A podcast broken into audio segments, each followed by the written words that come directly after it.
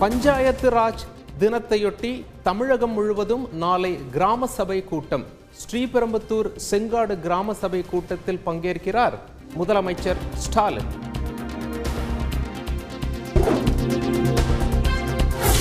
தமிழகத்தில் முதல் முதலாக வணிக வழக்குகளை விசாரிக்கும் வணிக நீதிமன்றத்தை துவக்கி வைத்தார் முதலமைச்சர் ஸ்டாலின். உயர்நீதிமன்றத்தில் தமிழை வழக்காடு மொழியாக அறிவிக்குமாறு வேண்டுகோள். உயர்நீதிமன்றத்தில் மாநில மொழிகளை பயன்படுத்துவது குறித்து ஆய்வு. சென்னை உயர்நீதிமன்ற வளாகத்தில் ஒன்பது மாடி கட்டடத்திற்கு அடிக்கல் நாட்டிய பின் உச்சநீதிமன்ற தலைமை நீதிபதி என் வி ரமணா பேச்சு.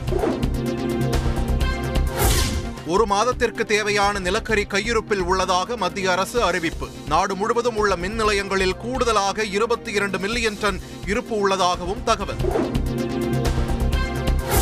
மின்வெட்டை தடுக்க தமிழக அரசு முன்னெச்சரிக்கை நடவடிக்கை எடுக்கவில்லை. அதிமுக ஒருங்கிணைப்பாளர் ஓ பன்னீர்செல்வம் குற்றச்சாட்டு. கோவை மண்டல இணை போக்குவரத்து ஆணையர் அலுவலகத்தில் கட்டுக்கட்டாக சிக்கிய பணம் இருபத்தி எட்டு லட்சத்து முப்பத்தையாயிரம் ரூபாயை பறிமுதல் செய்தனர் லஞ்ச ஒழிப்பு போலீசார்.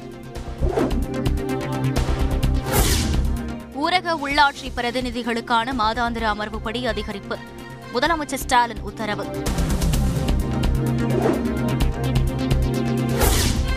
அண்ணா பல்கலைக்கழகத்தில் நடைபெற்ற டெக்னோ டுவெண்டி டுவெண்டி டூ நிகழ்ச்சியில் விருதுகளை வழங்கினார் முதலமைச்சர் ஸ்டாலின். கல்வியும் தொழிலும் ஒருங்கிணைந்து செயல்படும் நிலை மகிழ்ச்சி அளிப்பதாக பெருமிதம். மதுரை சித்திரை திருவிழா பாதுகாப்பு பணியின் போது உயிரிழந்த கோவை மாவட்ட எஸ்ஐ குடும்பத்திற்கு பத்து லட்சம் ரூபாய் நிதி. முதலமைச்சர் ஸ்டாலின் உத்தரவு. பஞ்சாப் மாநிலத்தில் முன்னாள் அமைச்சர்கள் உட்பட நூற்று எண்பத்து நான்கு பேருக்கு வழங்கப்பட்டு வந்த பாதுகாப்பு வாபஸ். ஆம் ஆத்மி அரசு அதிரடி.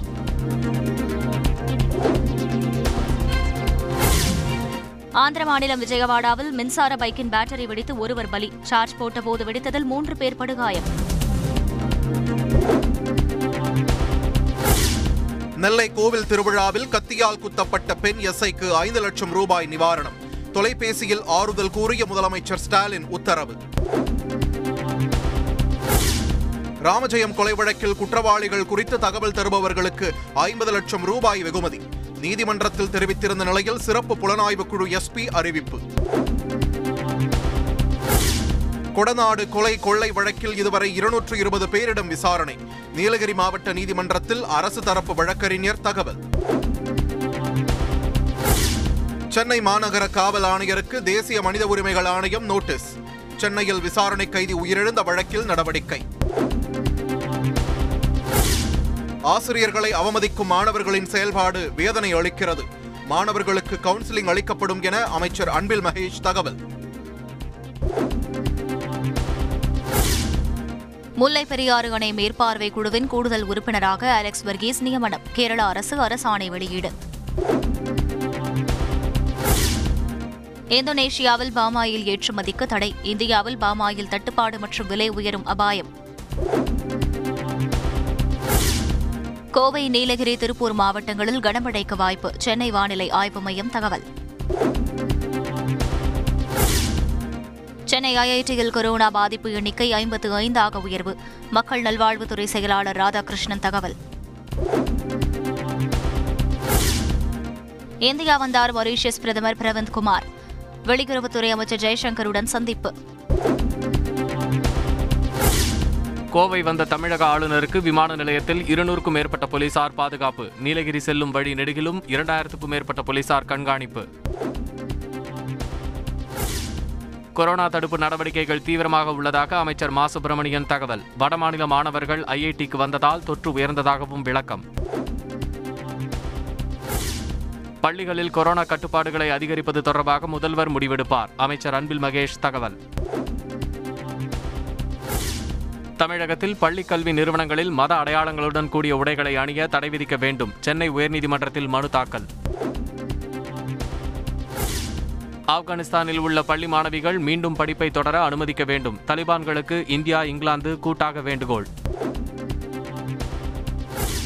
குமரி மாவட்டத்தில் தொடர் கனமழை. தாமிரபரணி ஆற்றில் வெள்ளப்பெருக்கு.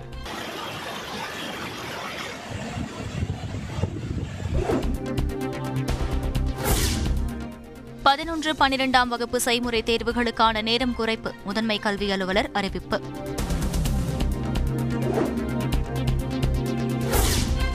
ரிஷிவந்தியத்தை தனி தாலுகாவாக அறிவிக்க கோரி உள்ளிருப்பு போராட்டம். கோவிலில் பொதுமக்கள் திரண்டதால் பரபரப்பு. உத்தரப்பிரதேசத்தில் ஒரே குடும்பத்தைச் சேர்ந்த ஐந்து பேர் கொடூர கொலை. ஐந்து வயது சிறுமி உயிர் தப்பிய நிலையில் போலீசார் தீவிர விசாரணை.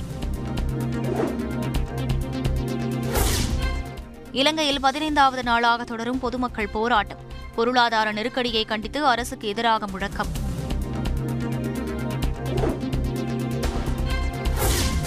ஒலிம்பிக் பதக்கம் வென்ற ரஷ்ய நீச்சல் வீரருக்கு ஒன்பது மாதங்கள் தடை. புத்தினுக்கு ஆதரவாக பேரணியில் பங்கேற்ற நிலையில் நடவடிக்கை.